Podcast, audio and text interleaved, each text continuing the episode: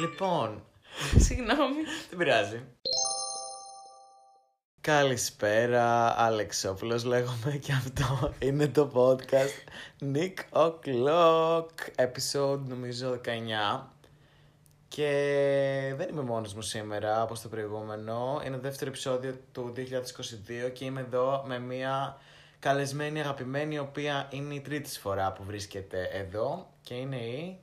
Άννα Μαρία, χαίρετε, χαίρετε. Δεν το πίστευα ότι έχουμε φτάσει στο 19ο επεισόδιο. να πω Ρε, την αλήθεια. ναι, αν Μου φαίνεται και- πάρα πολύ. Κοίτα, άρχισα πριν ένα χρόνο να το σκεφτείς. Καλά, Θα όντως. μπορούσε να ήταν και περισσότερα, αλλά θέλω να είναι λίγα και καλά. Ε, Ξέρεις, να μην τα κάνω. Να δημιουργείται και ένα suspense λίγο έτσι. Αυτό, ναι. Και είμαστε εδώ πέρα στο σπίτι, το οποίο είναι πλέον ανακαινισμένο και πολύ πιο φοιτητικό τώρα. Έχει και τηλεόραση, έχει και Netflix, έχει και Spotify. Ε, Οπότε- Έχουμε λίγο προχωρήσει από το living alone. Νομίζω ότι ο χώρος είναι τελείως διαφορετικός από την πρώτη φορά που κάναμε podcast εδώ μέσα. Είναι λίγο περίεργο. Το- Όχι με τον κακό τρόπο. Ναι, όμως το mood είναι διαφορετικό ή ακόμα πιστεύεις τα ίδια πράγματα με παλιά. Δηλαδή. Εντάξει, αυτή Τώρα θα ήταν- ανοίξουμε καινούργιο επεισόδιο να αρχίσουμε με αυτά. Οπότε. Αλήθεια είναι, αυτή την ερώτηση τη την είχα κάνει πριν αρχίσουμε το πόντο ότι θα την πω. Αλλά τώρα μου ήρθε. Ναι, νομίζω ότι το mood είναι διαφορετικό, αλλά όχι λόγω του σπιτιού. Λόγω του ότι ίσως, λόγω του ότι έχει τελειώσει λίγο η καραντινα έχω ξεσυνηθίσει να έχω άτομα και να είμαι εδώ από το πρωί ως το βράδυ. Να βγαίνεις πιο πολύ. Βγαίνω πιο πολύ αυτό, γιατί κατά τα άλλα, εντάξει, τις λίγες ώρες που είμαι εδώ συνήθως είμαι με κόσμο. Μμμ. Οπότε αυτό είναι η αλλαγή, αλλά κατά τα άλλα μου αρέσει πάρα πολύ. Ακόμα. Τέλεια, το έχεις συνηθίσει. Περνάω λοιπόν. τέλεια. Τέλειο. Πολύ ωραία λοιπόν. Ε, μαζευτήκαμε εδώ σήμερα και οι δυο μας. Αυτά τα πολλά άτομα. Αυτά τα πολλά άτομα. Γιατί. Λοιπόν, τι κάνεις αρχικά, πώς είσαι, σε τι φάση σε βρίσκω; Είμαι πολύ καλά σήμερα. Η εβδομάδα ήταν λίγο περίεργη, η αλήθεια είναι. Δεν ήμουν τόσο σε mood. Αλλά σήμερα ήταν μια πολύ ωραία μέρα. Οπότε τι καλύτερα να τελειώνει. Εντάξει, δεν τελειώνει η μέρα τώρα, αλλά. Αρχίζει. Αρχίζει η βραδιά όμως. ε, τι καλύτερα να. Τέλος πάντων, να γίνεται ό,τι γίνεται με τη μέρα μου αυτή τη στιγμή με το podcast. Έχω πάρα πολύ διάθεση. Τέλεια. Εσύ να μας πεις τι κάνεις. Και εγώ είμαι καλά και εγώ το παίρνω έτσι σαν μέρες αντί για πώς είμαι γενικά, δηλαδή είναι καλή μέρα ή όχι, γιατί νομίζω είναι πολύ καλύτερο να το σκέφτεσαι έτσι. Απλά καλές μέρες, κακές μέρες, δεν γίνεται να είναι κάθε μέρα κακή νομίζω, εσύ το, το ορίζεις. Αλλά εντάξει τώρα να μην βγω από το θέμα, είμαι καλά και προσπαθώ έτσι να κάνω make the most out of it σε κάθε μέρα, I guess. Το πιο basic line, αλλά... Ναι, αλλά αυτό ναι. δεν ισχύει για όλους μας. Ναι, ναι. Οπότε γιατί να μην είμαστε λίγο basic σε αυτό, δεν Ας πειράζει. Αυτό, θέλω να γυρίσω... Ναι, αυτό που λέω σε όλους είναι ότι θέλω να γυρίσω πίσω στο basic. Θέλω να, χωρίς να κρίνω κάτι, αλλά θέλω να είμαι camp. Ξέρεις Καμιά εγώ. φορά, ξέρω εγώ, χρειάζεται και αυτό λίγο. Ναι, Δεν θέλω χρειάζεται να- όλα που κάνουμε να είναι τα πιο outstanding πράγματα που υπάρχουν. Ρε φίλε, θέλω απλά να γυρίσω πίσω στην εποχή που όλοι φοράγαμε αυτά τα μπλουζάκια που λένε πάνω New York. Και Και νομίζω ότι είναι πολύ σχετικό με το θέμα μας αυτό που λες. Ισχύει, γιατί γυρνάμε πίσω. Βέβαια, όχι τόσο πίσω. Πολύ πιο πίσω από όσο θα έπρεπε σε σχέση με το podcast. Γιατί θα μιλήσουμε για μια χρονιά που είναι όσο να είναι πιο κοντά στην, ε, Τωρινή μας. μ, στην εφηβεία και πιο μετά την εφηβεία, θα πω. Αλλά ναι, θέλω να γυρίσω πίσω στο 2013-2014. Βλέπεις αυτά τα TikToks Με τα που... Obey. Με το Obey, με την Kylie Jenner που είχε το κοντό μαλλί, το πράσινο. Ε, με τα Starbies. Αχ, ε, αυτά τα TikTok που τους δείχνει μικρούς και δείχνει το, το Justin Bieber με τη Selena και Ναι. ξέρω εγώ παίζει αυτές τις μουσικές από πίσω, τύπου Avicii. Η μουσική, Avicii, David Guetta. Πω ε, πω, εντάξει. Το 10 με 15 νομίζω ήταν το golden era της μουσικής. Και Ναι, θα της συμφωνήσω. ηλεκτρονικής μουσικής. Η ηλεκτρονική μουσική βασικά έχει πάρει από το 20 και μετά θεωρώ ένα πολύ μεγάλο shift, though. Τύπου Gex, Sophie, Ναι, όντως. art pop, ηλεκτρονική. Αλλά μου λείπει η παλιά ηλεκτρονική επίσης. Κατάλαβες. Δηλαδή εκτιμώ την τωρινή, αλλά μου λείπει και η παλιά. Ήταν πολύ καλή εποχή μουσικής. Άρα η Avicii, πώς το λένε. και Mad Clip και επίσης. Mad Clip και Παντελίδη, εντάξει, οκ.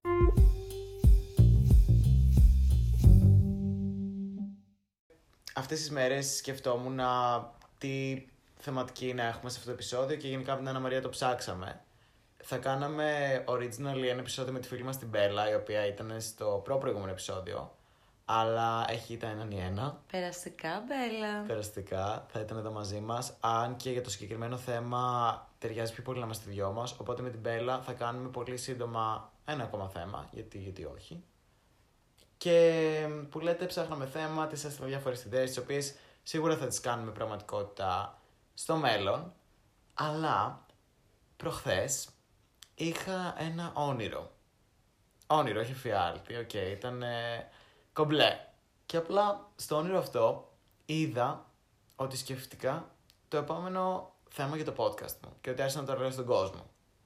Και οι υπόλοιποι ήταν κάπως, OK, okay, είσαι σίγουρος και αυτά. Και εγώ ήμουν κάπως, ναι, είμαι σίγουρος και θα το κάνω. Και ξύπνησα και τυχαίως και πάλι καλά το θυμόμουν αυτό το όνειρο και θυμόμουν και το θέμα και με το που ξυπνάω της στέλνω στην Αναμαρία γιατί αυτό που θα πούμε τώρα το έχουμε ζήσει μαζί, το έχουμε βιώσει και οι δύο με παρόμοιο ίσως τρόπο και έτσι έστειλα και έτσι είπα λοιπόν αυτό θα είναι το podcast, ε, θες δεν θες, πώς φαίνεται; Η αλήθεια είναι ότι δεν το διατύπωσε τόσο επιβλητικά. Ήταν το στυλ, δεν ξέρω, ποια είναι η άποψή σου; να, λέμε, να τα λέμε και όλα εδώ πέρα. Ε, αλλά μου άρεσε πάρα πολύ αυτή η ιδέα. Ίσως στο μυαλό μου να ήταν επιβλητικό, αλλά να μου βγήκε σε ανασφάλεια γιατί είχα μόλις ξυπνήσει, in my defense. Και απλά, δεν ξέρω, ε, προφανώς και της φάνηκε ενδιαφέρον και νομίζω ότι είναι το αγαπημένο μου θέμα. Και ναι, κάθε φορά αυτό λέω, αλλά επειδή είναι για μια full προσωπική εμπειρία, που πλέον μπορώ να πω ότι έχω νιώσει άνετα σε αυτό το podcast, να μιλήσω για κάτι έτσι πιο προσωπικό και πιο συγκεκριμένο, που δεν έχουν ζήσει πολλά άτομα το ίδιο ακριβώς πράγμα. Οπότε θέλω πάρα πολύ να μιλήσω για αυτό επιτέλους. Τόσα χρόνια σιωπής. νομίζω ότι ήρθε η στιγμή του και νομίζω ότι έχει περάσει και αρκετός καιρός ώστε να μπορούμε να το κρίνουμε λίγο πιο σφαιρικά. Ναι. Οπότε, χωρίς να λέμε πολλά πολλά.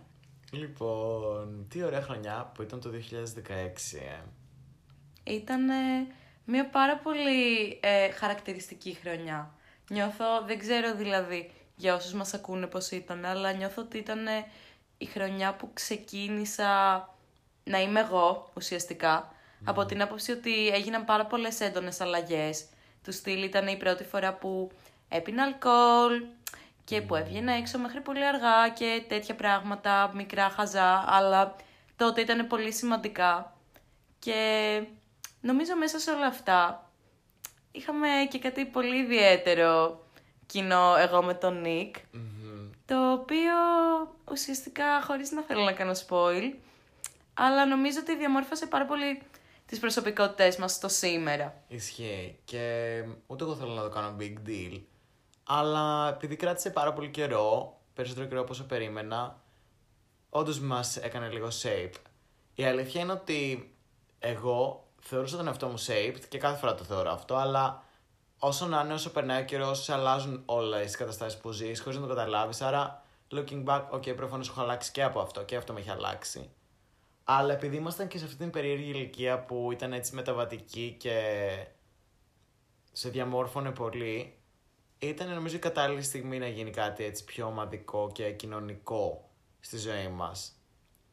Τέλος πάντων, μην τα πω λίγο καλοκαίρι του 16 άρχισα να ασχολούμαι λίγο με το facebook παραπάνω και με memes και με μαλακίες δικές μου που άρχισα να γράφω.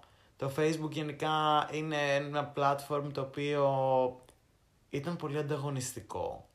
Θυμάμαι αυτό το τύπου θα μου κάνεις like στην φωτογραφία προφίλ ε, και σου κάνω κι εγώ. Συν ένα προφίλ και ανταποδίδω, συν ένα για εξώφυλλο, θυμάσαι. Νομίζω ότι το Facebook τότε ήταν το τωρινό Instagram από την άποψη του ότι όλοι ήθελαν πάρα πολύ με κάποιο τρόπο να προβληθούν ναι. ουσιαστικά.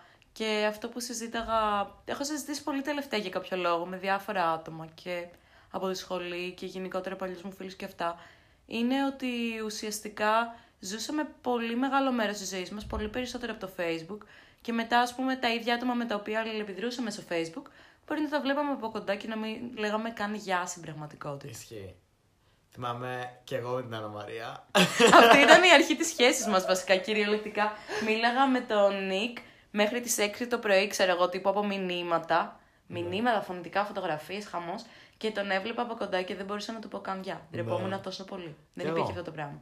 Και απλά έκανα γύρω-γύρω την πλατεία της Νέας Μήνης αντίστροφα για να συμπέσουμε. και μετά να τον δω και να μην τον κοιτάξω καν και μετά να μου στείλει ο Νίκ. Ε, Σε μήνυμα είδα του που με στυλ, κοίταξες. Σε είδα που με κοίταζες. Δεν με χαιρέτησες. Σε φάση παίζει να χαμηλήσει και από συνένα και στέλνω, έτσι. ναι, κάπως Ε, έτσι πήγε. Νομίζω το συνένα και στέλνω ήταν ένας τρόπος πάρα πολύ άμεσος να στείλεις και να σου δείξει κι άλλος ότι ξέρεις τι, θέλω να μου στείλεις. Για να κάνω like σημαίνει ότι θέλω να μου στείλεις. Άλλο το θέλω να μου κάνεις like στο εξώφυλλο να μου γράψεις facts, το οποίο είναι πιο κοινωνικό και θες να φαίνεται ότι κάποιος σου έγραψε στον τοίχο σου κάτι. Αλλά το να σου στείλει δεν το δει και κανένας άλλος. Επίσης κάτι που θέλω να αναφέρω σημαντικό για το θέμα μας είναι ότι το καλοκαίρι του 2016 ήταν αυτή η φάση που το facebook είχε αρχίσει να ψιλοπαρακμάζει. Όχι πολύ έντονα, αλλά ήταν η φάση που όλοι ήταν πάρα πολύ ηρωνικοί. Ναι. Πάρα πολύ. Δηλαδή τα μισά πράγματα που ανέβαιναν τύπου, εμ, πώς τα λέγανε αυτά με την τοποθεσία. Ε, check-in, τύπου τα check-ins πλέον ας πούμε είχαν φύγει από τη μόδα και όλοι ανέβαζαν ηρωνικά check-ins Ναι. με 1500 άτομα.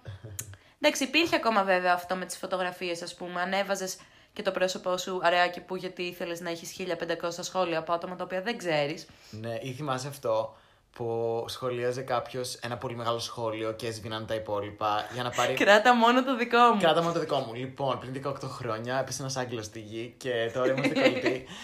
ε, σε φάση αυτά, αυτό ήταν το peak νομίζω του Facebook και μετά απλά έγινε ένα άλλο place. Οπότε επειδή εγώ άρχισα να ανεβάζω μαλακίες και επειδή είχα και 3.000 φίλους εκείνη την περίοδο, οπότε το βλέπανε πολύ αυτό.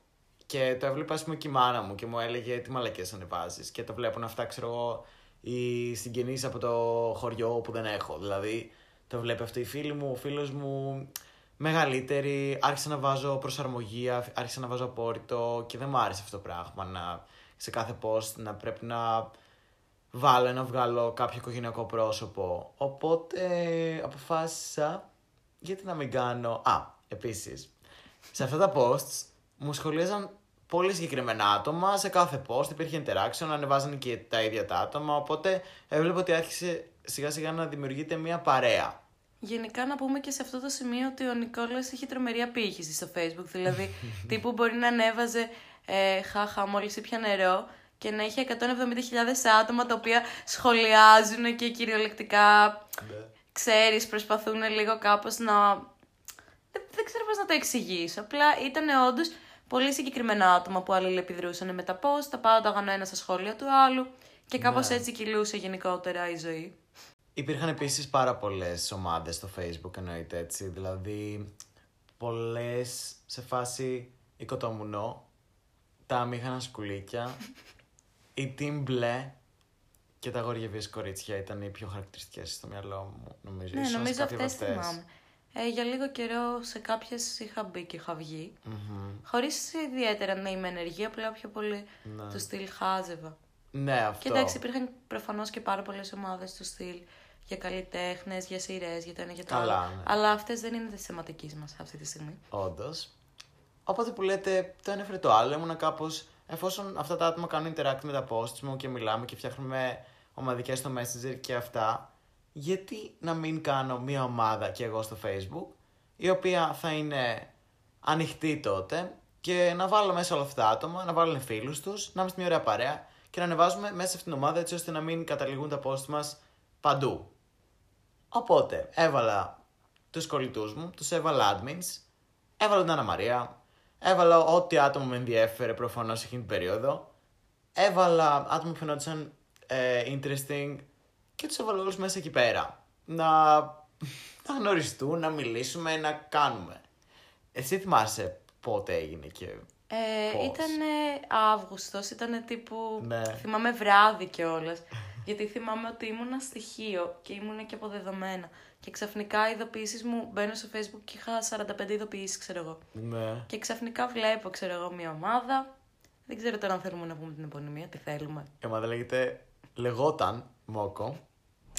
Μόκο, ας πούμε, ήταν μια λέξη που έλεγα με τους φίλους μου συνέχεια. Το Μόκο σημαίνει βουλοσέτο, ξέρω εγώ. Δεν ξέρω αν είναι καν σε κάποια γλώσσα αυτό.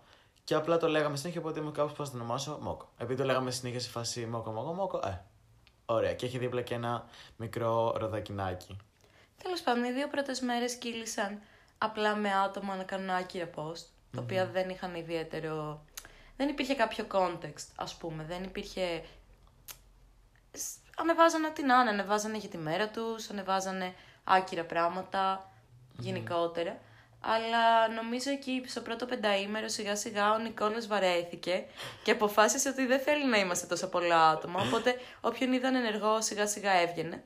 Ανενεργό, ναι. Μέχρι που φτάσαμε στα 70 άτομα. 70-75 στην αρχή. Ίσως και ήταν λίγο γυναικεία, παραπάνω, ναι.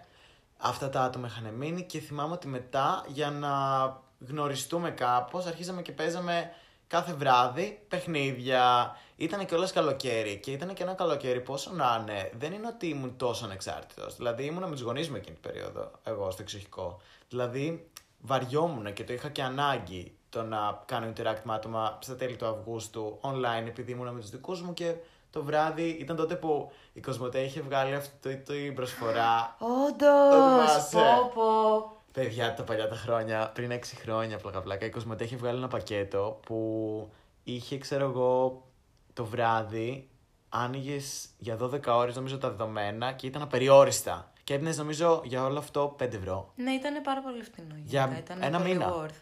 Οπότε τα άνοιγα αυτά τα δεδομένα και έμπαινα, ξέρω, στο Facebook και το Facebook δεν τρώγει πολλά megabyte, οπότε έμπαινα για ώρες εκεί πέρα. Οπότε λοιπόν, για πες, το πρώτο παιχνίδι, θυμάσαι ποιο ήταν; Ε, δεν θα ήταν τύπου ε, like game. Like game. Νομίζω ότι ήταν like game. Παιδιά, το like game ουσιαστικά ήταν ε, ότι έγραφε, ας πούμε, κάποιος σε ένα post π.χ.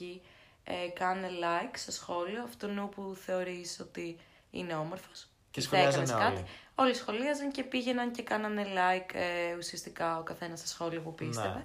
Και ήταν ε, πολύ ενδιαφέρον από την άποψη ότι όλοι ξαφνικά είχαμε μπει σε μια διαδικασία ε, να μπαίνουμε στο καθενό, να βλέπουμε ποιος έκανε σε ποιον, ποιο είναι, ποια είναι η σχέση του καθενό με τον καθέναν. Ναι. Γιατί και ενώ ήμασταν κατά κύριο λόγο άτομα των ίδιων περιοχών, Νέας Μήνη και Παλαιού Φαλήρου κυρίως, ε, δεν γνωριζόμασταν τόσο καλά, δεν ξέραμε τι γίνεται με τον καθέναν και οι άνθρωποι έχουν μια φυσική τάση προς το κουτσομπολιό, οπότε γιατί και να μην ξέρουμε τι γίνεται με τον καθέναν ή αν κάποιος μας φαινόταν ενδιαφέρον ή ελκυστικός, γιατί να μην έχουμε την ευκαιρία μας μαζί του. Σωστό. Αλλά θυμάμαι στην αρχή τα παιχνίδια ήταν σε φάση ποιος είναι όμορφος. Ποιος... Ήταν πολύ ήπιον τόνων και Ναι. πολύ θετικά πάντα. Ποιος σου φαίνεται καλός, ποιος σου φαίνεται συμπαθητικός, ποιος σου φαίνεται αστείος. Δεν Ναι, υπήρχε, ναι, ξέρω ναι, εγώ, ναι. κάτι. Θυμάμαι τα πρώτα παιχνίδια και όλας ήταν το love game που απλά λέγαμε τι αγαπάμε και κάναμε ο καθένας post hashtag LD. Αχ, Love αυτό Day. ήταν το πρώτο βασικά. Νομίζω ναι, αυτό είναι το πρώτο. Hashtag ε, LD σκυλιά. LD μουσική. Τάδε. Και την επόμενη μέρα, ας πούμε, ήταν το HD, Hate Day. Τι μισό. Και όλοι θυμάμαι περιμένανε ότι στι 9 η ώρα θα κάνει drop το post που θα λέει το παιχνίδι. Θα το κάνουμε pin και θα μπαίναμε όλοι να παίζουμε πολλά άτομα. Δηλαδή είχε συμμετοχή μεγάλη, θυμάμαι. Και τις πρώτες μέρες ήταν έτσι πολύ όλοι καλοί ο ένας με τον αλλον Και ακόμα και στο hate day, ας πούμε, ανεβάζανε το μισό που αυτός δεν ξέρει πόσο καλός είναι. Ξέρω εγώ, π.χ. I know. Και ήταν όλοι τόσο καλοί ο ένας με τον άλλον. Ναι. Και ήταν πολύ αυτό το κλίμα του πρώτου καιρού που δεν γνωριζόμασταν στην πραγματικότητα. Επίσης να πούμε ότι οι ηλικίες κυμαίνονταν από 13 έως 17-18 χρονών. Max. Και Max. πολύ λες. Όλοι δηλαδή ήμασταν προεφηβεία-εφηβεία σε φάση τέλη γνωσίου λύκειο. Επομένως, άλλο παιχνίδι ήταν ουσιαστικά ένας διαδικτυακός αναπτήρας. Ναι, τύπου όλα σε παιχνίδι. πολλές εναλλαγές. Δηλαδή Ναι. μετά κάναμε και fuck, Mary kill, κάναμε και, ξέρω εγώ, Τι άλλο; ποιο, τι προτιμάς από τα δύο ή ποιον προτιμάς από τα δύο, ας πούμε. Ναι, would you rather και τέτοια. Οπότε όλο το καλοκαίρι, όλο το μήνα βασικά του Αυγούστου, υπήρξε μια τρελή αγάπη και ένα τρελό interaction με όλα αυτά τα posts. Τώρα, μετά από αυτό, εγώ και οι φίλοι μου που αρχίσαμε να βγάζουμε και άτομα, τα οποία όταν βλέπαμε ότι δεν ήταν κάποιος ενεργός, όντως τον βγάζαμε και επειδή άρχισε να γίνεται λίγο πιο προσωπικό το content που ανέβαζε ο κόσμος, όχι τόσο, αλλά άρχιζε λίγο, αρχίσαμε να αφαιρούμε άτομα τα οποία δεν βλέπαμε ενεργά. Κάτι που προφανώς τα πείραζε μετά, δηλαδή δεν τους άρεσε. Γενικά ε, ήταν ένα πολύ ασφαλές μέρος, παρόλο που, οκ, ναι, διαδίκτυο, όλα μένουν εκεί πέρα και όλα τα σχετικά. για πάρα πολλά άτομα να εκτίθενται, να λένε προσωπικά πράγματα σχετικά με τη ζωή τους, ποιος τους αρέσει, ποια είναι η ανασφάλειά τους. Οπότε υπήρχαν και πολλά άτομα, γενικότερα εφόσον σας λέμε ότι γνωριζόμασταν όλοι, τα οποία τα έβγαζαν εκτός της ομάδας. Το οποίο εντάξει, από τη μία κάποιος θα μπορούσε να πει ότι οκ, είναι το λογικό και ότι έτσι γίνεται και στην πραγματική ζωή.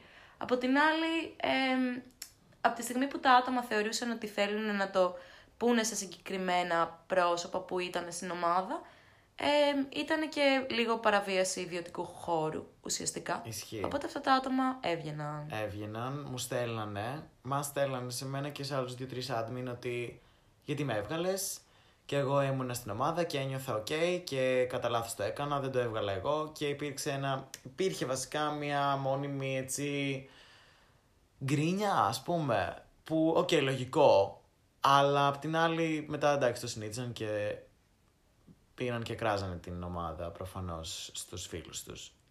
Λοιπόν, πέρα από την ομάδα έχουμε και την πραγματική ζωή. Έχουμε και το σχολείο του καθενός, την παρέα του καθενός, γενικά την υπόλοιπη ζωή του καθενός. Να.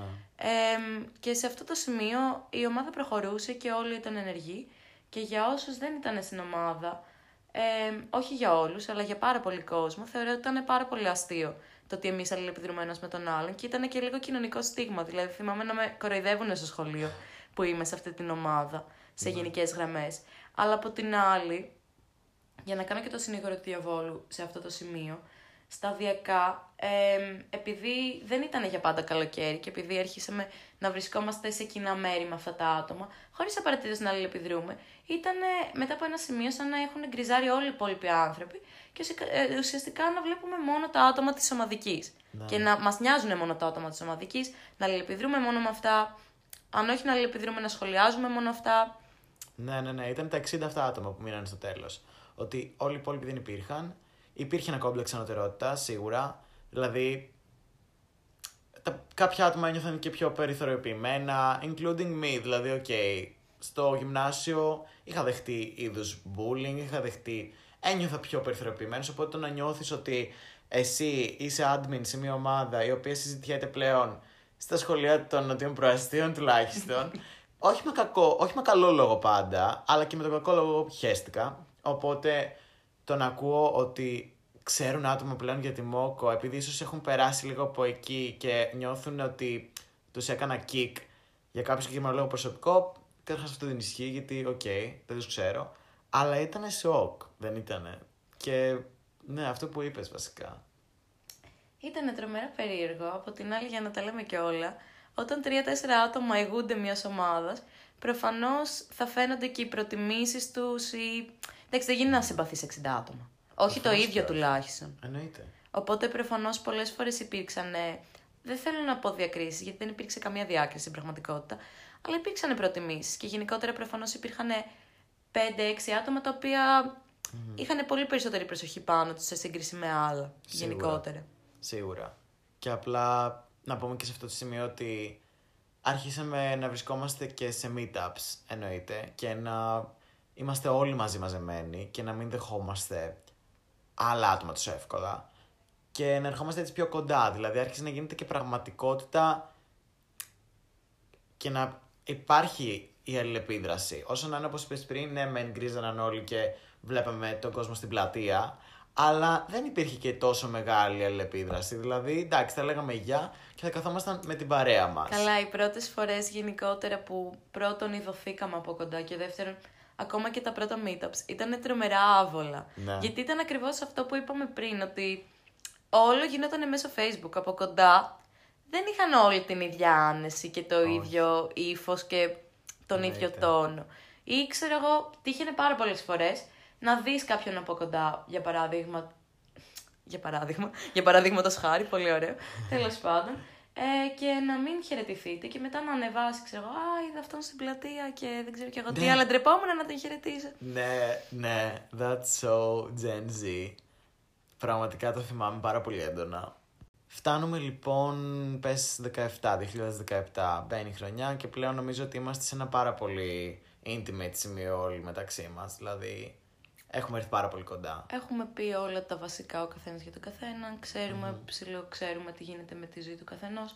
Ε, μπαίνουν ρε και που ένα-δύο άτομα, αλλά και αυτά τα άτομα που μπαίνουν είναι φίλοι των ατόμων που είναι ήδη εκεί Ναι. πέρα και Μπαίνανε κιόλας. Α, καλά, αυτό ήθελα να το αναφέρω και το ξέχασα τελείως. Τα αυτό, πώς; ε, το ότι πριν μπει κάποιο άτομο, ανέβαζαν, ξέρω εγώ, το προφίλ του στο facebook και ήταν σε φάση αυτός είναι αυτός, ξέρω εγώ. Ναι ή όχι; Ναι ή όχι. Και από κάτω, ναι, ναι, όχι, ναι, όχι. Α, δηλαδή μιλάμε για τέτοιο level. Και θυμάμαι ότι. Να σου πω κάτι, οκ, θα πω την αλήθεια. Θυμάμαι ότι κάποια στιγμή και η Άννα Μαρία έχει προτείνει ένα άτομο. Ποιον είχα προτείνει; Α, ναι. το ξέχασα τελείω ότι τον είχα προτείνει εγώ. Lol. Ok. Και απλά εγώ δεν ήθελα να μπει. Οπότε πάω εγώ Με το και- έτσι θέλω, σε ναι. καλούς δικτάτορες. και βάζω όχι.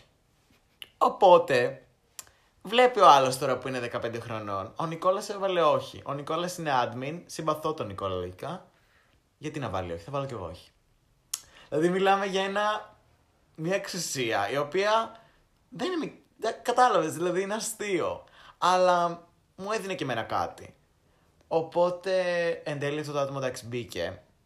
Και οκ, δεν προκάλεσε κάποιο θέμα, όπως θυμάμαι. Ε, Ακόμα είχαν, ε, προκαλεί. Ψιλοδιαμορφωθεί οι παρέες σε γενικές γραμμές σε αυτό το σημείο. Ναι, Και δεν τα παρέες. πηγαίνανε όλοι καλά με όλους γενικότερα. Α, όχι, όχι, ήταν παρεάκια full. Δηλαδή, καταρχάς δεν ξέρεις πόσο ενδιαφέρον ήταν να βλέπω άτομα τα οποία είχα βάλει εγώ σε μια ομάδα, τα οποία παίζει να μην γνωριζόντουσαν ποτέ, να τα φτιάχνουν. Καλά. Τύπου θυμάμαι χαρακτηριστικά ζευγάρια τα οποία δεν είχαν γνωριστεί. Δεν, δεν νομίζω να υπήρχε περίπτωση να γνωριστούν εκτός ομάδας και απλά είναι μαζί. Και αυτά τα άτομα παίζει εγώ να τα στόκαρα στο Facebook πριν και τώρα απλά να του βλέπω να τα φτιάχνουν. Δεν είναι πολύ περίεργο. Ε, όσον αφορά την ομάδα, όλα ήταν εκεί πέρα.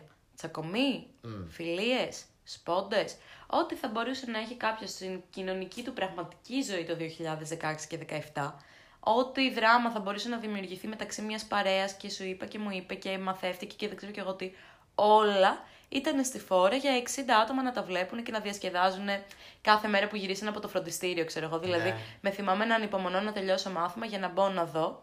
Γιατί πλέον δεν ήταν το παιχνίδι. Πλέον ήταν ε, η ζωή του καθενός. Ήταν ξεκάθαρα αυτό, δεν ήταν κάτι άλλο. Φάση ήταν σαν ένα κοινωνικό ημερολόγιο που ήξερες ότι θα το δουν 60 άτομα και θα πάρουν αυτή την πληροφορία και δεν ξέρεις τι θα την κάνουν. Μετά από ένα σημείο και όλα εντάξει, υπάρχει εμπιστοσύνη, αλλά πόση εμπιστοσύνη μπορείς να έχεις σε 60 άτομα ταυτόχρονα; Πόσο ανοιχτό άτομο είσαι στα 16 σου; Οπότε άρχισε λίγο και θα πω ξέφευγε εισαγωγικά.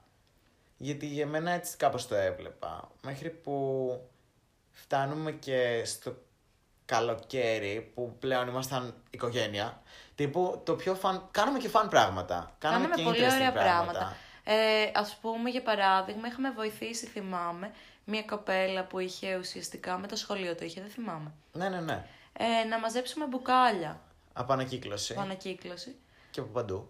Και ήταν ε, μια πάρα πολύ ωραία κίνηση γενικότερα και ο ένας βοηθούσε τον άλλον στα πράγματα. Δηλαδή, μιλάμε μόνο τα αρνητικά. Ναι, ναι, ναι. Φάση είχαμε χωριστεί σε τρεις ομάδες. Ήμασταν γύρω στα 20-30 άτομα και βοηθήσαμε όντως να νικήσουν στο διαγωνισμό. Και ήταν πάρα πολύ φαν. Δηλαδή δεν θα το ξανά έκανα αυτό με τρία άτομα. Δεν θα ήταν τόσο φαν. Και απλά ναι. Από την άλλη, είχαμε φτάσει σε ένα σημείο που κανόνιζα με τον Νικόλα να βγούμε ε, και βγαίναμε στην πλατεία και με τον ένα γύρο που θα κάναμε ε, ξαφνικά γινόταν σαν επιτάφιος, όποιος ε, βλέπαμε έρχονταν μαζί μας, οπότε βγαίναμε, Ναι. δεν ξέραμε με ποιον θα καταλήξουμε. Μπορεί να συνέβαινε το οτιδήποτε σε οποιοδήποτε τη ζωή και να θέλαμε να βγούμε για τον οποιονδήποτε λόγο οι δυο μας και να καταλήγουμε με άλλα δέκα άτομα, τα οποία δεν θέλαμε απαραίτητος να τα δούμε τη συγκεκριμένη μέρα. Ναι, ρε φίλε. Δηλαδή, εντάξει, από εκεί που δεν χαιρετιόμασταν καν, ήμασταν σε σημείο που έβλεπα άτομα μόνο τους στην πλατεία να ψάχνουν να βρουν μια παρέα από εμάς που, οκ, δεν το κατακρίνω και καλά κάνανε και χαίρομαι που νιώθαν τόσο άνετα, αλλά κάποιες φορές ήταν λίγο άβολο να πούμε σε κάποιους ότι ξέρεις τι, θέλουμε να κάτσουμε λίγο μόνοι μας, οι δυο μας, οι τρεις μας, οι πέντε μας, γιατί είμαστε για κάποιο λόγο μαζί αυτή τη στιγμή. Αν ήταν να μιλήσουμε για κάτι πιο wide, θα σε καλούσαμε και σένα εξ αρχής. Οπότε υπήρξαν πάρα πολλές παρεξηγήσεις. Θυμάμαι, θυμάμαι πολλά άτομα τα οποία μου είχαν κάνει παράπονο ε, με έμεσο ή άμεσο τρόπο ότι σε φάση δεν ήταν ωραίο αυτό που έκανες. Και εκεί άρχισε λίγο και ξενέρωνα, να σου πω την αλήθεια. Και φτάνουμε στο καλοκαίρι σε δύο-τρία πάρα πολύ ακραία meetup, στα οποία ουσιαστικά αυτό που γινόταν ήταν ότι όλοι έπιναν, μεθούσαν, ξέρναγαν, φασώνονταν, χάνανε τα κινητά τους, Wow. σπάσανε τα πόδια τους, εγώ. Wow. και γενικά ήταν μια πολύ ακραία κατάσταση. Ε, σε σημείο που πραγματικά κάποιος τους επηρέασε πάρα πολύ. Δηλαδή μια φίλη μου, ε, μην την εκθέσουμε τώρα, ε, σκεφτείτε ότι μπήκε τιμωρία όλο το καλοκαίρι επειδή ξέρασε ε, από αλκοόλ και ήταν πάρα πολύ μακριά από το σπίτι της. Ναι. Ναι, λογικό. Και έγινε και λίγο επικίνδυνο μετά από ένα σημείο έτσι. Έγινε να τα λίγο λέμε και αυτά 15 επικίνδυνο. χρονών ήμασταν. Δηλαδή, Ναι. οκ. Το θυμάμαι, ήταν πολύ έντονο. Αυτό το βράδυ το θυμάμαι συγκεκριμένα που απλά ήμασταν μέσα στο τραμ και γυρνάγαμε και ήταν άτομα που απλά κοιμόντουσαν όρθια στο τραμ και Οι μισοί ξέρναγαν. είχαν ξεράσει, Ναι. οι άλλοι μισοί είχαν χάσει Είχαν πράγματα. λιποθυμήσει. Είχαν λιποθυμήσει. Σου λέω, έσπασα το πόδι μου εγώ εκείνη τη Ναι. μέρα. Δεν τα ξεχνάμε Ήμουνα αυτά. μπροστά, άκουσα το κρακ. ε, αλλά εντάξει, αυτό είναι το λιγότερο. Δηλαδή θεωρώ ότι δεν θα μπορούσα να είχα. Θα νιώθω πάρα πολύ ντροπή μετά αν λιποθυμούσα. Και μετά προφανώς κυκλοφόρησαν και οι φωτογραφίες. Σε chat πιο πολύ, γιατί ήταν κάτι πιο embarrassing να υπάρχει στην ομάδα. Αλλά ανέβηκε και στην ομάδα σίγουρα και υπήρξαν παράπονα. Γενικά μετά άρχισαν να, μπλεκ, να περιμπλέκονται πάρα πολλά πράγματα. Σε φάση γιατί εσύ φάσου αυτόν, γιατί εσύ φάσου εκείνη. Πολλά άτομα ένιωθαν πολύ εκτεθειμένα, γιατί όπως είπαμε και πριν, ήμασταν μικροί. Ναι, δεν ναι, ναι. συνέβαιναν συχνά αυτά τα πράγματα. Δεν ήταν η πραγματικότητα που μπορεί να έχει ένας 17χρονο, 18χρονο που βγαίνει κάθε εβδομάδα π.χ. σε κλαμπ και Αυτό. πίνει. Επίσης, κάποια άτομα, χωρίς να θέλω να τα εκθέσω επίσης, επειδή μένανε. Ε, λίγα από αυτά μένουν επαρχία. Λίγα από αυτά μένουν πιο μακριά. Όταν έχεις διαμορφώσει μια εικόνα online σε κόσμο και μετά σε δουν από κοντά και πιεις και βγεις λίγο εκτός αυτού, που δεν είναι κακό, μετά είναι πάρα πολύ εύκολο να στεναχωρηθείς και να λες ότι τώρα όλα αυτά τα άτομα δεν με είχαν δει από κοντά και έχουν αυτή την εικόνα για μένα. Δηλαδή είναι πάρα πολύ κρίμα γιατί προφανώς και εμένα, όχι δεν θα μου μείνει αυτή η εικόνα σαν άτομο, αλλά επειδή το visual είναι αυτό αυτή τη στιγμή, δυστυχώς αν δεν σε ξαναδώ θα θυμάμαι μόνο αυτό. Που είναι πάρα πολύ κρίμα, αλλά reversible. Δηλαδή, προφανώς και μεγαλώνουμε και δεν καθόμαστε και σκεφτόμαστε. Α, έχει, Μία έχει. κακή στιγμή ενός ατόμου δεν το χαρακτηρίζει για όλη του τη Ακριβώς. ζωή. Όλοι έχουμε μία τέτοια και πολύ παραπάνω από μία. Ας Ήταν μόνο μία δηλαδή. Εννοείται. Απλά έγινε σε μια φάση πολύ. λες και ήσουν σε μια σειρά και τη βλέπανε όλοι αυτή τη στιγμή και σε κρίνανε. Θεατές σε φάση, όχι ακριβώς, σε πρωταγωνιστές. Αλλά ναι, θυμάμαι ότι μετά από αυτά τα meetup νομίζω δεν γίνανε άλλα. Γίνανε. Εκεί σιγά σιγά άρχισε να κλείνει αυτός ο κύκλος. Άρχισε να κλείνει, ναι. Και άρχισε να κλείνει με έναν πολύ ακραίο τρόπο. γιατί ξαφνικά κάποια άτομα έτσι για πλάκα άρχισαν να λένε Μα καλά, ο Νικόλας και ο κάθε Νικόλας. Γιατί να αποφασίζει ποιος μπαίνει, ποιος βγαίνει, τι κάνει, ε, πού είναι, δεν ξέρω κι εγώ τι. Και αρχίσανε μια καινούργια ομάδα, στην οποία ουσιαστικά ψηφίζανε όλοι για όλους αν πρέπει να μείνουν ή όχι. Ναι. Την άρχισα εγώ αυτήν την ομάδα. Επειδή υπήρξε αυτό το παράπονο, ήμουν κάπως ωραία, ξέρετε τι; Επειδή έχει φτάσει σε ένα ακραίο σημείο και δεν έχουμε εμπιστοσύνη, έχουμε όλα αυτά τα παράπονα, θα φτιάξω άλλη μια ομάδα στην οποία θα ανέβουν posts μόνο από εμένα και θα είναι τα ονόματα κάθε χρήστη και θα ψηφίζετε ναι ή όχι. Δημοκρατία μέσα σε δικτατορία. Εννοείται. σε περίπτωση που δεν το καταλάβατε. Σε φάση, ε, εντάξει, ήταν τόσο enjoyable για μένα. Γιατί πέραγα τέλεια. Δηλαδή, όλοι υπήρξε τεράστιο interaction. ε, όλοι γελάγανε, ουρλιάζανε, δηλαδή μου στέλνανε, βάλε αυτόν, βάλε τον άλλον. Τελικά βγαίναν οι ίδιοι. Αποχωρήσεις οικειοθελείς, πώς λέγονται. Ναι, ναι, δεν έτσι. είχαμε τόσες. Θυμάμαι. Αλλά βγήκαν 10 άτομα από τότε. Μείναμε πφ, λιγότερο από 60, θυμάμαι στο τέλος. Καλά, σίγουρα. Οπότε άρχισε ένα ακραίο. Ένα. Μία μόκο η οποία ήταν ένα χρόνο μετά με τα ίδια παιχνίδια αλλά σε φάση παραγνωριστήκαμε. Θυμάμαι ότι τα παιχνίδια γίνανε σε φάση.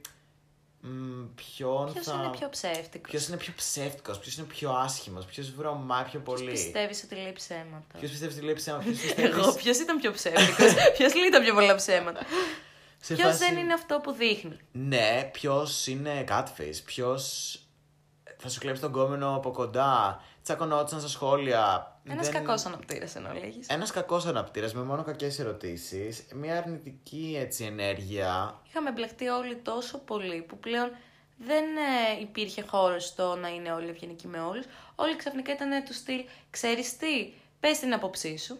Μμμ. και δείξε ποιους συμπαθείς και ποιους όχι. Αυτό, υπήρξε μια τρελή θέληση να γίνει όλο αυτό και άρχιζα να τρελαίνομαι. Meanwhile, να σου πω κάτι, είχαμε και τις ζωές μας λίγο εκτός, δηλαδή όσο να είναι, δεν ήταν. Ήταν η κολλητή μου μέσα εκεί, εμένα, όλοι. Δηλαδή, επειδή είχα διαλέξει εγώ αυτά τα άτομα, ε, προφανώς ό,τι γινότανε το ξέρανε και οι κολλητοί μου και είχαμε και δικά μας θέματα τότε. Θυμάμαι ήταν και χρονιά, μια χρονιά πριν τις Πανελλήνιες για εμένα. Οπότε, εντάξει, τώρα δεν ήθελα το κάθε θέμα που γίνεται με την παρέα μου να το μαθαίνει όλη η ομάδα. Έτσι. Και εντάξει, παράλληλα προφανώς σιγά σιγά όλοι μεγαλώνουν, είχαν λίγο περισσότερο υποχρεώσεις. Και όσο να είναι, εντάξει, το ξέρουμε όλοι ότι αυτός ο χρόνος στο κινητό Ναι. ε, μας τρώει τη ζωή λίγο.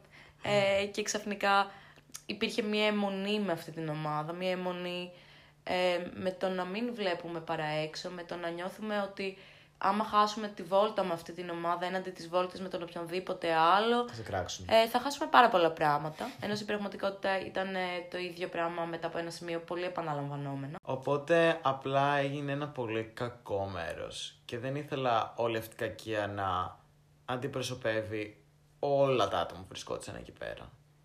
Δηλαδή, επίσης μπήκε ο Σεπτέμβριος, μπήκα στην τελευταία χρονιά στο Λύκειο, Ξεκίνησε η σχολική χρονιά. αυτό. Εσείς μπήκατε μια χρονιά πίσω, αλλά και πάλι. Ε, ξεκινούσαμε τα φροντιστήρια για τις Πανελλήνιες και όλα αυτά. Οπότε μια μέρα έκανα ένα post, στο οποίο είπα, ξέρετε τι, εγώ θα αποχωρήσω. Καλή ζωή. Καλή ζωή. Το έγραψα αυτό, ναι, το είπα. Αλήθεια. Νομίζω Καλή στιγμή σε σου. φάση καλή συνέχεια και πεθαίνω και τέτοια. Πολύ δραματικό γενικά. Ναι, Από κάτω λέει όχι, όχι, όχι. όχι, μη Ξαφνικά. φεύγεις και oh my god. Και μετά άρχισαν και οι υπόλοιποι admins να λένε ότι και εγώ θα φύγω, γιατί δεν περνάω καλά, ή γιατί έχω και άλλες υποχρεώσεις. Οπότε σιγά σιγά αργά ή γρήγορα, εφόσον ήδη πέθανε, πέθανε. Και δεν ήταν active. Μετά άρχισε η εποχή λίγο του Instagram. Σιγά σιγά γινόταν και αυτόματα το ένα έφερε το άλλο. Και σιγά σιγά η Μόκο για μένα τελείωσε. Σιγά σιγά μπήκαμε βασικά λίγο στη φάση που και όλες μας κρίντζαρε λίγο και το γεγονός ότι ήμασταν εκεί πέρα. Δηλαδή ήταν αυτό το σημείο που πέρασαν όλα τα καλά, ζήσαμε την πλήρη παρακμή της ομάδας και μετά από αυτό το βλέπεις λίγο παραέξω, όχι τόσο παραέξω όσο το βλέπουμε τώρα. Ναι, ναι. Και ήσουν λίγο του στυλ Λολ. και τι, τι, τι φάση, ξέρω εγώ, κατάλαβες. Ναι. Θυμάμαι ότι απλά μετά τελείωσε και μου πήρε πολύ καιρό να γυρίσω λίγο πίσω στην κοινωνική ζωή που ήθελα, ιδανικά. Δηλαδή θυμάμαι ότι τότε, το 10 17, τέλη 17, ήμουνα χωρίς φίλους. Όχι επειδή έφυγα, απλά επειδή τσακώθηκα με τους υπόλοιπους και είχα βγει και από την ομάδα, γιατί με κούραζε όλο αυτό και απλά δεν είχα φίλους για μια περίοδο. Είχα πάρα πολύ λίγα άτομα. Και εγώ παράλληλα βίωσα και έναν χωρισμό εκεί πέρα σε αυτό το σημείο και γενικά είχα σκοτωθεί με κόσμο. Ναι. Δηλαδή, κυριολεκτικά αυτή η σχέση και αυτός ο χωρισμός με είχε κάνει να τσακωθώ σχεδόν με όλους μου τους φιλους Οπότε και εγώ είχα ψηλομείνει μόνη μου, λίγο ψαχνόμουν, λίγο το σχολείο, λίγο υποχρεώσεις. Ήταν μια πιεστική φάση της ζωής μου, δηλαδή δεν το Φαντάζομαι. θυμάμαι τρομερά ευχάριστο. Ναι. Όχι, όλοι βιώναμε, φαντάζομαι, παράλληλα και άλλα πράγματα. Απλά ήταν, ξέρεις, στο τέλος της ημέρας ακόμα αυτό το feeling που ήταν στην αρχή. το Ήταν ότι ακόμα... δεν είχαμε ξεσυνηθίσει, βασικά. Αυτό ακόμα θα έμπαινες λίγο στο facebook. Δεν αλλάζει από τη μία μέρα στην άλλη, γιατί Ακριβώς. όπως ε, είπα τώρα για χωρισμό, είναι λίγο και σαν ένα χωρισμό, ξέρω εγώ, με το group, οτι ξαφνικά το μήνυμα της ημέρας, ας πούμε, ή το post της ημέρας, εν προκειμένη περιπτώσει, ε, δεν υπήρχε και ήταν λίγο περίεργο. Ναι, ήτανε. Και απλά μετά υπήρξε μια παύση για δύο, τρία, τέσσερα χρόνια. Όποιος ήταν να κρατήσει παρέα με άτομα κράτησε, Εννοείται. αλλά προφανώς όχι αυτές οι τεράστιες παρέες που είχαν τότε διαμορφωθεί, Θυμάσαι. εσύ όλοι με περίμενε. δύο-τρία άτομα. Τώρα πες εμείς, οκ. Ε, εμείς κάναμε παρέα, συνεχίσαμε, όχι τραγική παρέα τότε, αλλά Ναι. κάτι ψιλό, κάναμε μία φορά το μήνα θα βγαίναμε, ας Ναι, πούμε. ναι, ναι, όχι, ναι. Εγώ είχα βάλει ήδη τους κολλητούς μου, που πλέον κολλητή μου είναι ένα άτομο από αυτούς. Όποιον δω από κοντά προφανώς και θα του μιλήσω και θα μπορώ και να κανονίσω με όλα αυτά τα άτομα ξεχωριστά να τα βρω. Απλά να είναι που ακόμα βλέπεις άτομα από κοντά και μπορείς να, μπορεί να τους έχεις δει, να μην τους έχεις δει από τότε και απλά σίγουρα θα μιλήσεις για τη Μόκο. Είναι περίεργες οι διασυνδέσεις γιατί επειδή κατά κύριο λόγο ήμασταν άτομα κοινών περιοχών, μπορεί να έχω πετύχει τα ίδια άτομα σε άλλες φάσεις ζωής τους, σε άλλες παρέες, Ναι. να έχουμε ξαναβρεθεί οι δρόμοι μας γενικά, να έχουν χωρίσει. Επίσης κάτι που είπα στον Νικ πριν, βασικά δεν θυμάμαι αν το έλεγα σε σενα Νομίζω ότι δεν το έλεγα σε σένα. Ναι, το έλεγα σε κάποιον άλλο. Τέλος πάντων, ήταν ότι θυμάμαι για να καταλάβετε πόσο τυχαίο αλλά και πόσο μικρός είναι ο κόσμος, ότι κάπου στις πρώτες εβδομάδες της σχολής εμ, έτυχε να είμαι με ένα παιδί από Φάληρο, ας πούμε, και με μια μεγάλη παρέα, τότε που γνωριζόμασταν, ξέρω εγώ, με τα άτομα, ε, σε ένα τραπέζι για καφέ και να γυρνάει να μου λέει: Έχεις πει στους φίλους σου για την εποχή σου στη Μόκο; και να νιώθω τόση ντροπή. που δεν θα έπρεπε να νιώθω ντροπή, αλλά ένιωσα πολύ. Πω, πω, όντως οι άνθρωποι το θυμούνται αυτό. Ακόμα και οι άνθρωποι που δεν ήταν μέσα σε αυτό. Η εποχή σου στη Μόκο. Ναι, είναι πολύ περίεργο. Ναι, αλλά μ' αρέσει κάπως. Ναι, είναι και λίγο χαρακτηριστικό. Δηλαδή, είναι έτσι ένας τίτλος μετά after all. δηλαδή, εντάξει, είναι μια κοινότητα, ένα cult, το οποίο δεν θα πεθάνει ποτέ στο μυαλό μας και σε φάση, ναι ρε φίλε, και εγώ τώρα την περασμένη εβδομάδα που πέτυχα το παιδί που ήταν στην ομάδα, προφανώς και θα μιλήσουμε για την ομάδα και αχ, με ποιον κάνεις παρέα ακόμα, ξέρω Εντάξει, εγώ. είναι κάτι. Ένα ωραίο θέμα συζήτησης και κάτι και αστείο να συζητάς. Αυτό, πώς έχει εξελιχθεί ο καθένας, τι κάνει τώρα, που βρίσκεται. Και επειδή κάνω και ακόμα παρέα με άτομα που ήταν στην ομάδα, έχει τύχει γενικά, ας πούμε, π.χ. την προηγούμενη καραντίνα, να μπαίνουμε έτσι μια άκυρη μέρα στο Facebook και να λέμε Α, ας ψάξουμε τι ανεβάζαμε, ξέρω εγώ, ή ας Ναι. ψάξουμε αυτό το post. Ακριβώς, σε αυτό το σημείο ας πούμε ότι προφανώς και δεν υπήρχε καλύτερη περίοδος για revival της Μόκο παρά την καραντίνα του 20, του 20, ναι. Ναι. Την α, έκανα μια ανάσταση τον Απρίλιο μετά από αρκετή συζη... μεγάλες συζητήσεις που είχαμε άτομα τύπου να το κάνω. Δηλαδή θυμάμαι ότι το είχαν βάσει στο private μου και ήμουν κάπως κόλωσα να το κάνω. Και απλά άνοιξε πάλι, κράτησε Τρεις μέρες. τρεις μέρες.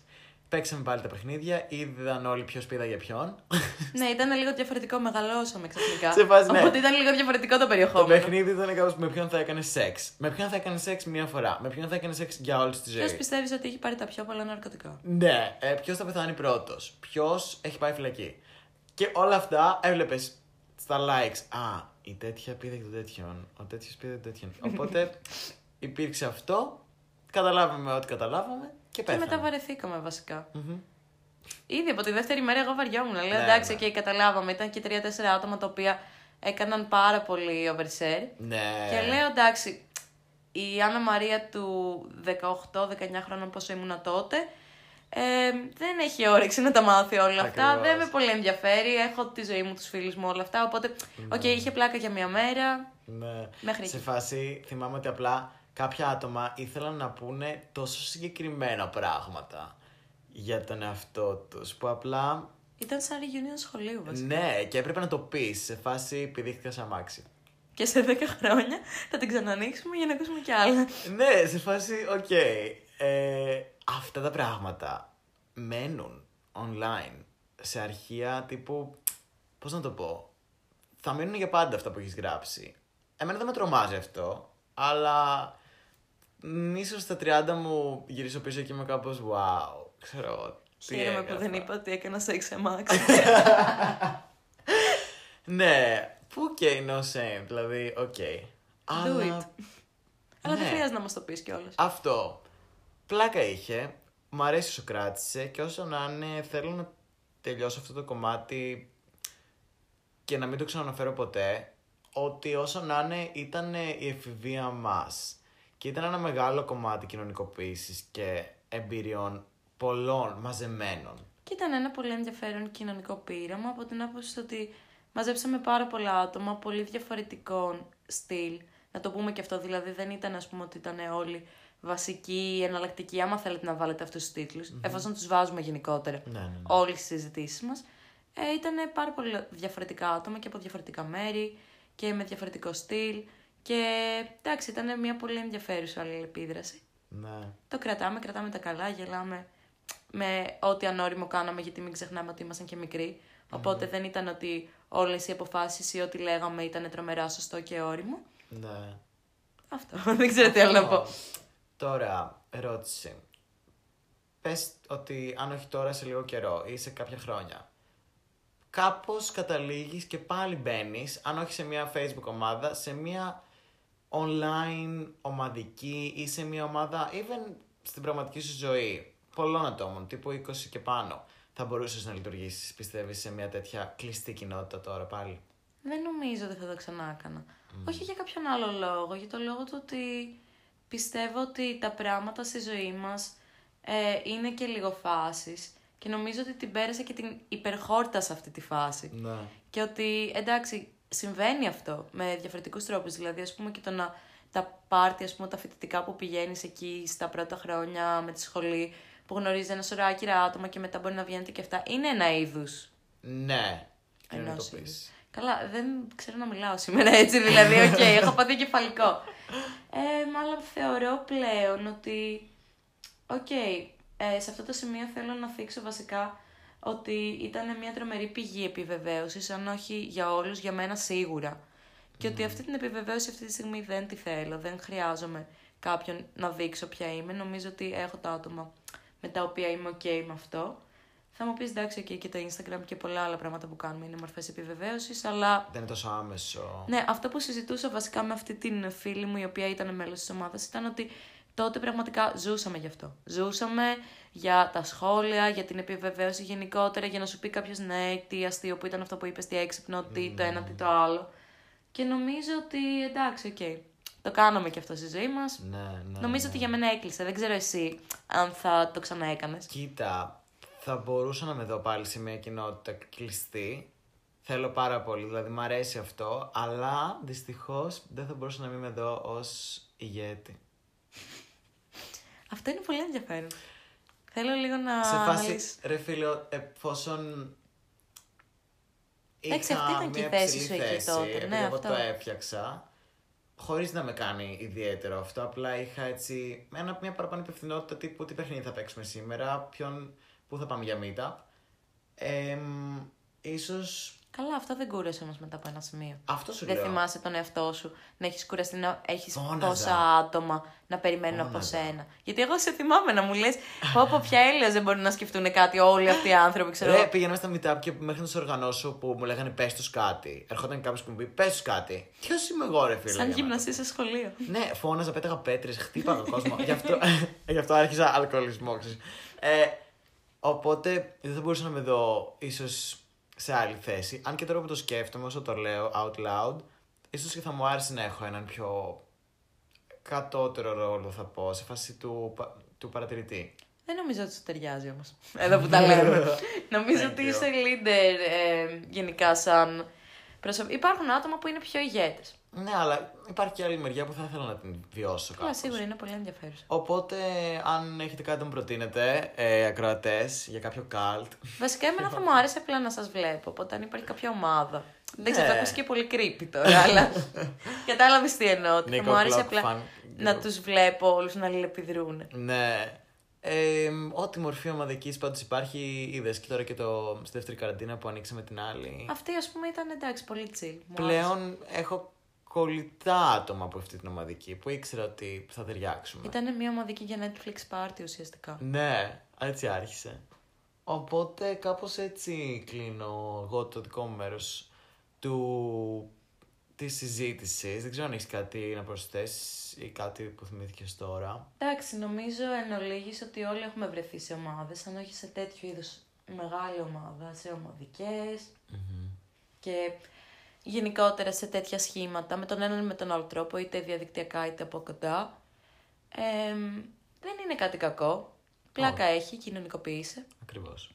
και βλέπεις και τη θέση σου γενικότερα στον κοσμο Γιατί εντάξει, νομίζω ότι αυτοπροσδιοριζόμαστε μέσω του να βλέπουμε πώς είμαστε σε σχέση με διαφορετικά περιβάλλοντα και διαφορετικά άτομα. Ναι, και την προσαρμοστικότητά σου, ξέρω εγώ. Πολύ γενικά το πήγαμε. Τέλειο. Εντάξει, ναι, αλλά όλα καταλήγουν σε κάτι γενικό, οπότε makes sense. Και... Φιλάκια σε όσους μας ακούνε από τη Μόκο. Προφανώς και μας ακούτε όλοι από τη Μόκο και... Ελπίζω. Ελπίζω να είστε όλοι καλά. Και να περνάτε πολύ όμορφα γενικότερα. Μμμ. Όντως ωραία και που με πιάνουν κάτι άκυρες σκέψεις. Τι να κάνει αυτός, τι να κάνει εκείνος. Ναι, και εμένα. Και στο τέλος της ημέρας, όντως ελπίζω να είναι όλοι καλά. Ήταν όλοι πολύ κομπλέ άτομα. Ναι. Δεν σου λέω ότι τους λάτρευα όλους, αλλά ήταν όλοι πάρα πολύ εντάξει. Σε φάση έχουμε, είχαμε πάρει και την ευκαιρία κιόλας να πάμε και επαρχία και να δούμε άτομα. Ναι, από είναι εκεί. πάρα Μετά πολύ από ωραίο χρόνια, βασικά. Που είναι πάρα πολύ healthy. Οπότε θα κρατήσω τα καλά και τα κακά, γιατί μου αρέσουν και τα κακά. Και moving on στη ζωή μας. Αυτό, ευχαριστούμε για μια πολύ χαρακτηριστική χρονιά λοιπόν, για το 2016. Αυτή ήταν η ιστοριούλα μας. μα- Our good night story. Ελπίζω να απολαύσετε. Ναι, και εγώ. Ελπίζω να σας φάνηκε ενδιαφέρον και να μην ήταν πολύ personal για τη δική μας ευχαρίστηση. Αλλά αν έχει φτάσει μέχρι εδώ πέρα, εντάξει, το χέστηκα. Δηλαδή. Αυτό, δηλαδή, οκ, τι κάνετε με τη ζωή σας 50 λεπτά podcast; Έλατε, μαλάκα 50 λεπτά έφτασε. Περιμένω θα ήταν 20 λεπτό, ξέρω εγώ. Εν τω μεταξύ, ε, μας το λένε σε εργαστήριο γενικά. Εγώ σπουδάζω δημοσιογραφία. Ότι τα podcast πρέπει να είναι 20, max 25 λεπτά. Τι λες; Και εδώ το έχουμε φτάσει σε τρίωρο ωριακά. Ρε φίλε, έχουμε εγώ- κάνει τριμερή σειρά. Ρε, ναι, αλλά εμένα προσωπικά, όσα podcast ακούω, μου αρέσει να βλέπω, ξέρω εγώ, ότι η Chamberlain ανέβασε αντί για μισή ώρα, μία ώρα να μιλάει. Ναι, και εμένα μου αρέσει. Απλά ξέρεις τι σου λέει. Σου λέει ότι στα πρώτα 10-15 λεπτά είναι εκεί που κρατάς το ακροατήριο ουσιαστικά. Καλά, έχω Οπότε- δει τα στατιστικά. Άστο, ναι. Οπότε οι περισσότεροι το εγκαταλείπουν γύρω στο τέταρτο, γιατί είμαστε πολύ άτομα της γενιάς της τεχνολογίας και βαριόμαστε πολύ εύκολα και πολύ συχνά βλέπουμε μια ταινία και είμαστε στο κινητό μας παράλληλα. π.χ. Ισχύει. Οπότε το ίδιο ισχύει και με τα Oh, podcast. that's a whole different section αυτή τη στιγμή. Όντως, εκτός άμα τα βάζετε όταν κάνετε δουλειές, όταν περπατάτε, όταν Αυτό. πάτε κάπου. Όταν κάνετε εργασία, το συστήνω γιατί έτσι χαμηλόφωνα. Αλλά όχι το δικό μου, πρέπει να ακούτε τι λέω. Ναι, όντως. Λοιπόν, αυτά από εμάς. Ευχαριστώ πάρα πολύ την Ανna Μαρία που ήταν για τρίτη φορά εδώ πέρα και θα είναι και για πολλές ακόμα. Ευχαριστώ πάρα πολύ που με είχες. Θέλω να γίνω μόνιμος κάτοικος αυτού του podcast. Εννοείται. Το λατρεύω. Όποτε θες. Εγώ προτιμώ να κάνω με άτομα παρά μόνος μου γιατί είναι και λίγο χαζό. χαζό. Βαριέμαι λίγο να μιλάω μόνος μου στο δωμάτιό μου. Δεν με πιάνει πολύ συχνά αυτό το Rumble. Επίσης, σε αυτό το σημείο θέλω λίγο να προμοτάρω τον εαυτό μου και να σας πω ότι θα κάνω και ραδιόφωνο στο Πάντιο. Ε, το θέμα θα είναι ταινίες, θα είναι Τρίτη 7 με 8 από τον Απρίλιο. Οπότε όποιος ενδιαφέρεται. Coming soon, να ακούσετε και αυτό. Και θα φέρουμε και τον Νικόλα εννοείται. Προφανώς και θα είμαι ο πρώτος καλεσμένος όταν δέχονται καλεσμένους. Ανυπομονώ και γι' αυτό και ανυπομονώ να ακούσω και δικές σας προτάσεις για διάφορα podcast, θέματα, γνώμες και ό,τι άλλο έχετε να μου προτείνετε για να μιλήσω στο επόμενο podcast και να ακουστεί η άποψή σας και στο Spotify και στο Apple Podcast και όπου ακούτε το podcast σας. Είμαι ο Νίκ και αυτό ήταν το Νίκο Clock.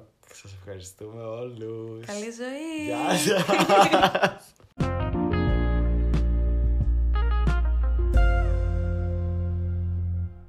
Καλησπέρα παιδιά, είμαι ο Νίκ και αυτό είναι άλλο ένα επεισόδιο του Νίκο Clock ή αλλιώς του καλύτερου podcast της Ελλάδας, αν όχι όλου του κόσμου.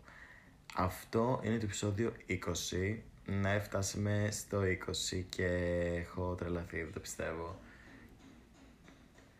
Φτιάχνουν κάτι εδώ έξω, ελπίζω να μην ακούγεται, αλλά δεν μπορώ να μην αρχίσω το επεισόδιο τώρα γιατί είμαι excited, γιατί θέλω να σου πω την ιδέα μου για σήμερα. Το πιστεύω. Ναι.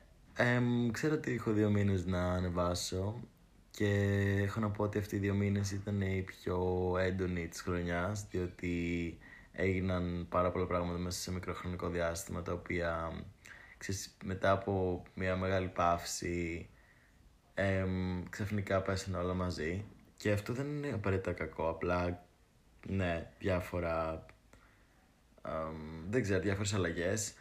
Οπότε ναι, μπαίνω κατευθείαν στο θέμα. Σήμερα θα μιλήσουμε για αλλαγές και για το πόσο γρήγορα αλλάζουν τα πράγματα και πόσο γρήγορα γίνονται όλα και το ένα φέρνει το άλλο.